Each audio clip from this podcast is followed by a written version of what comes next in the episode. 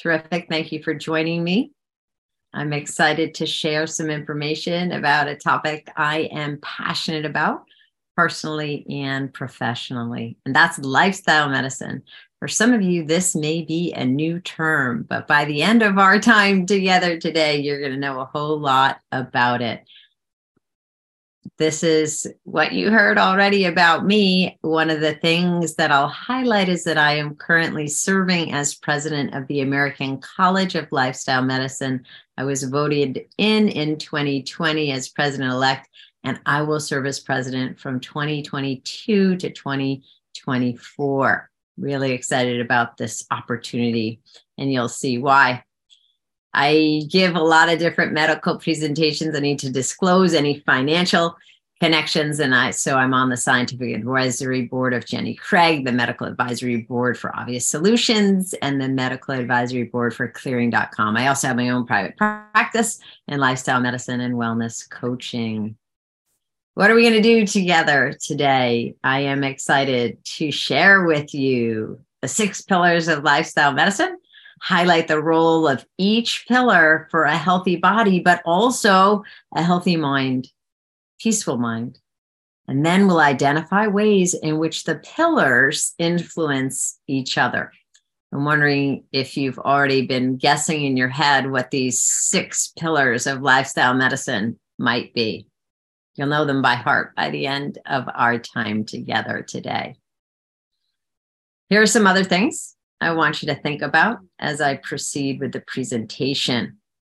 Some of you may be able to answer these questions already. And if so, that's great. You'll learn a little bit more as we go. And these may be new terms for you. So let's go. What is BDNF? What does irisin do? What is LACFI? These may be new terms to you. You'll see how important they are as I continue to pass through these slides. Here's one I bet you know this. Many of you know this answer. What are the guidelines for physical activity? How does consumption of fiber impact the microbiome? We talk about having a whole food, plant predominant diet.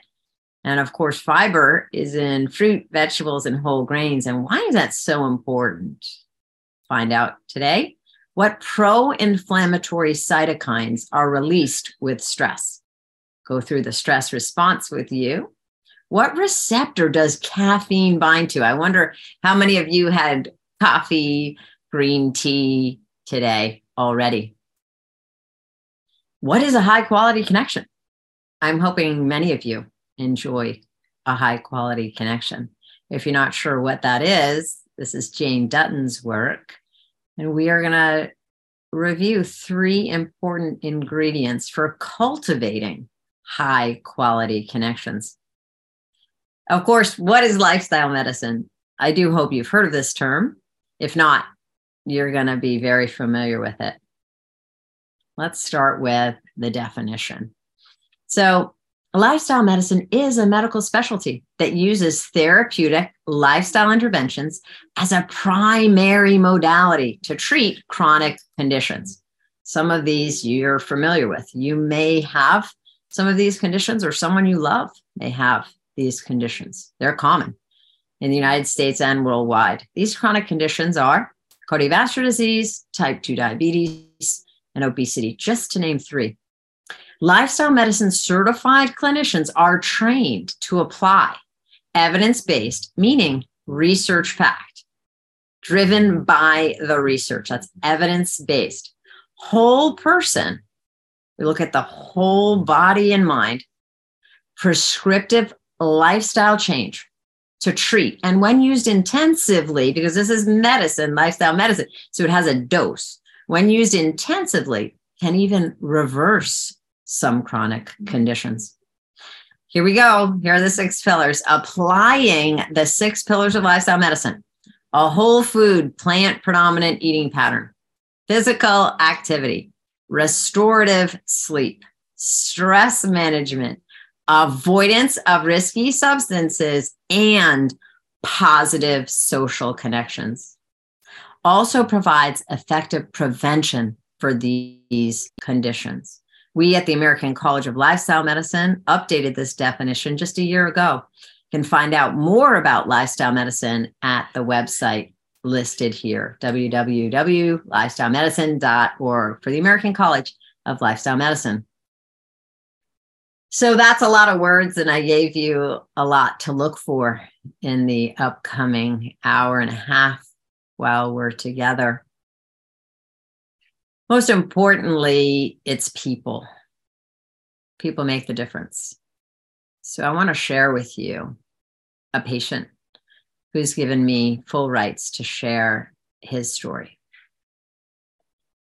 This gentleman here that you see before you is 72, but I'd like to take you back to a time 20 years earlier when he was 52 years old, overweight, overstressed, overworked, New York City businessman.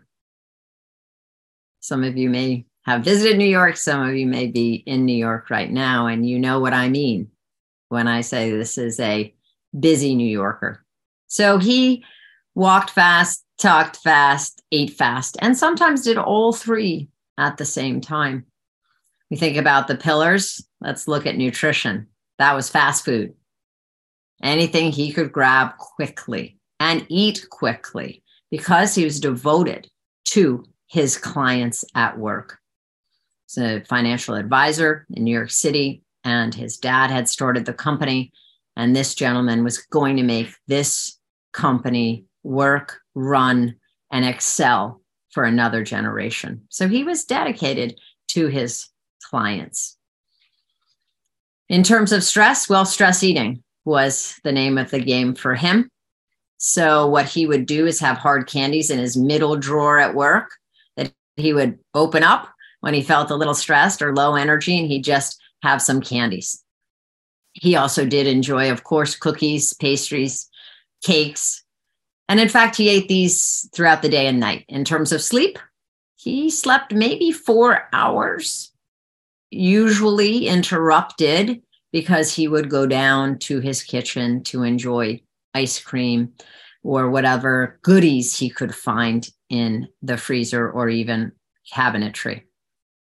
Let's go to another pillar social connections. He was married and had children at the time, but he really was only connecting with his clients because he was so devoted to his job and his work. Now, his family did love him, of course, but when he was present at home, which he wasn't usually at home, he was usually at work. In fact, his hours were 7 a.m. into the office and, well, late at night back home. When he was home, he wasn't present. He was there, but he wasn't fully present and mindful. So there weren't high quality connections that he was enjoying at this time in his life. In terms of substances, he did not smoke and, and he did not drink. And then our our last pillar here of our six, physical activity this gentleman was an outstanding athlete in his day in high school and college. He was a soccer player, basketball player, baseball player, and really did enjoy athletics. However, at this point, midlife, 52 years old, working uh, tremendous hours, he was not doing any activity. And that's actually not entirely true. And we're about the truth here. So he did do one thing. It was sporadic. You never knew what day he would do it. He would do one thing. I don't know if you can guess in your head what this one thing may be that this 52 year old overworked, overweight, overstressed New York City businessman might do. Maybe think in your head what that could be. And then I'll tell you that it always happened. You don't know what day, but you certainly know the time. It would happen at 11:07 p.m. Yeah, exactly that time, 11:07 p.m. So maybe you know what that is now. Maybe that's a giveaway. And I'll tell you that it sprints. Mad dashes sprints. I mean, crazy sprints because he worked at 101 Park Avenue and he needed to get to Grand Central Station to catch the last train home and he knew he had to leave at 1107 to catch that train home. So, on one of these train sprints, got a little pain in his chest. No pain, no gain. And also, he didn't like sleeping in the office. And when he missed the train, he did sleep in the office in the cot. So, despite the pain, he forged forward and he made the train. The train was a half hour ride. And by the end of that half hour ride, he felt as if there were an elephant resting on his chest. The pain was so severe. He had numbness and tingling all the way down his left arm into his pinky and ring fingers. He was very sweaty, diaphoretic, very sweaty. He was pale. He was very short of breath. His wife, who was a teacher, dutifully picked him up at the train station as she did on these late nights, which were very common. But was uncommon was to find him looking like this. So, without asking any questions, she got him into the car and raced him to the local emergency room where he completed his massive myocardial infarction. Some of you may know that as an MI or a heart attack. And then he had a subsequent right middle cerebral artery infarct. What's that? A stroke. Leaving him parallel, paralyzed on his left side. So this is one day in the life of this busy New York City businessman, leaving him paralyzed now on the left side. This is a pretty common story. I use this story because, well, you heard that I did my residency in physical medicine and rehab, and we see a lot of stroke patients as physiatrists. That's the specialty for physical medicine and rehabilitation. This is quite a common story. And I am pleased to tell you that this gentleman made a complete recovery after a year of hard work in physical medicine and rehabilitation in the rehab hospital with physical therapy, occupational therapy. The only thing that you would notice is fine motor movements in his left hand were not completely back to normal. So he had trouble manipulating coins with his left hand. Otherwise, he made a full recovery.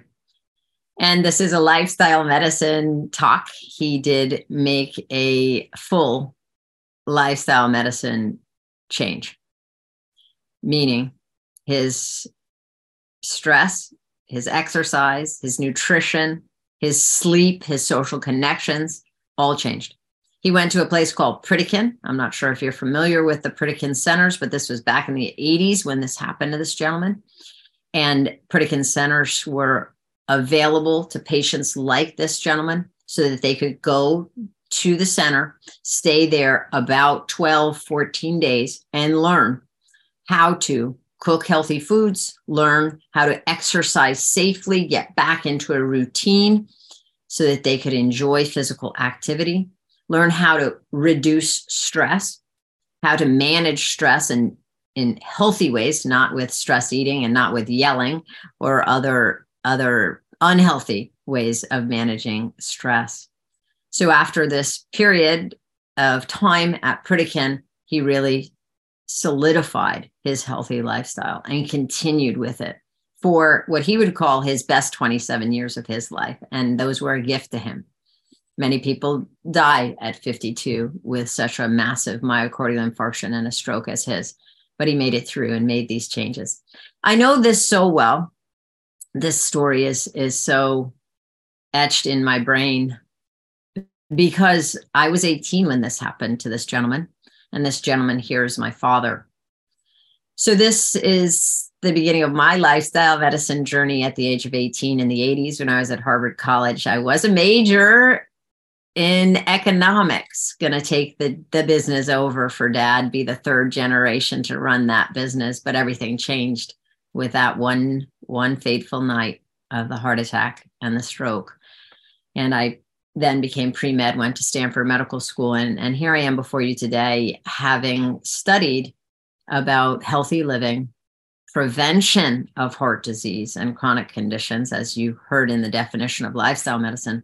And in 2008, really devoted myself to lifestyle medicine.